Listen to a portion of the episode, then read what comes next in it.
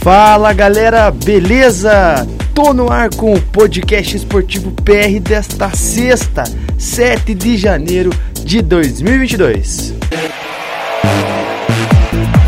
Ouça o podcast esportivo paranaense no seu agregador de podcasts preferido e fique por dentro de tudo que acontece no futebol paranaense.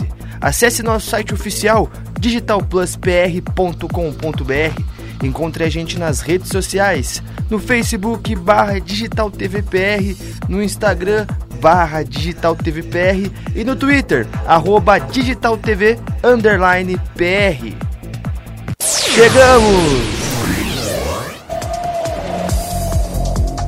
Ídolo da torcida coxa branca, o meio atacante Rafinha não voltará a vestir a camisa do Coritiba neste ano. A informação foi confirmada pelo coxa e pelo atleta na manhã desta última quinta-feira, dia 6. Ele tinha contrato com a equipe até abril e esperava cumprir o vínculo até o fim. A permanência de Rafinha no coxa já vinha sendo alvo de debates ao final da temporada passada. O jogador até quis se aposentar, mas resolveu seguir no clube e cumprir o seu contrato até o final, aguardando até uma possível renovação com o clube.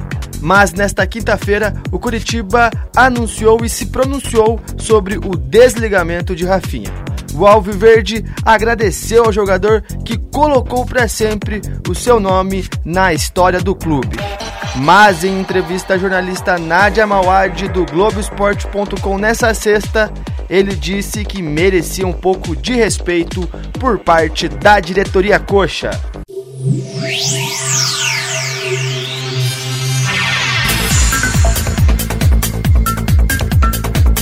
O novo time do Paraná Clube terá três testes antes de estrear na temporada 2021.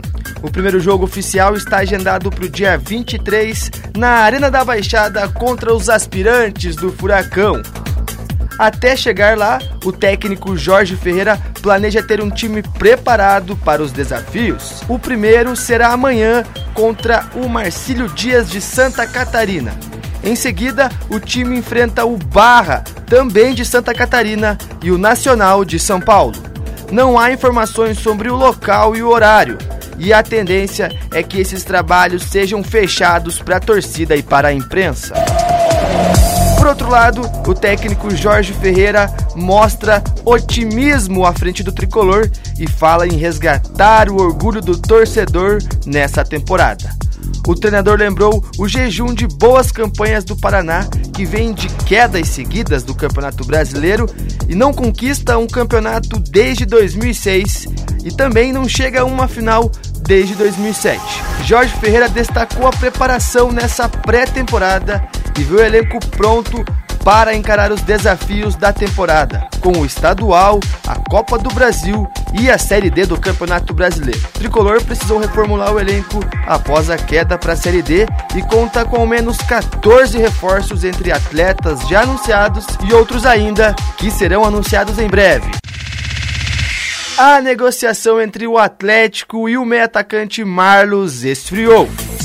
O rubro-negro tinha interesse na contratação, mas não chegou a fazer uma proposta oficial. Marlos era visto como um possível substituto de Nicão, que deixou o Atlético e acertou com o Colorado de Porto Alegre. Porém, internamente, a principal dúvida da diretoria é se valeria a pena o investimento alto no atleta que tem 33 anos. Até por isso, o Atlético deu um passo para trás na negociação com o jogador. Há conversas com o grupo que gere a carreira de Marlos pararam nos últimos dias. Marlons deixou o Shakhtar da Ucrânia em dezembro e começou as conversas com o Atlético. Além disso, ele é assumido torcedor do Furacão. Ele chegou até a assistir a final da Copa do Brasil contra o Atlético Mineiro na Arena da Baixada a convite do presidente do Atlético, Mário Celso Petralha. Além do Atlético, o São Paulo, o Atlético Mineiro e outros clubes dos Emirados Árabes e do Catar sondaram a situação do meio atacante. Até agora, o Atlético já contratou para a próxima temporada o zagueiro Matheus Felipe, o volante Pablo Siles e o meia Jean-Pierre emprestado do Grêmio. O Furacão encaminhou também as vindas do volante Hugo Moura do Flamengo e também dos atacantes Jô e Jonathan do Havaí que já estão no CT do Caju.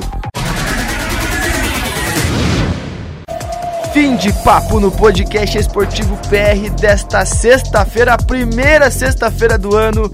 Fiquem todos com Deus e não se esqueça também de ouvir o podcast Esportivo PR no seu agregador de podcasts preferido e fique por dentro de tudo, mas de tudo mesmo, do que acontece no futebol paranaense. Lembrando, nosso site oficial digitalpluspr.com.br, também nas redes sociais, no Facebook, no Instagram e no Twitter, a gente está lá. Fiquem todos com Deus, um bom final de semana, até segunda!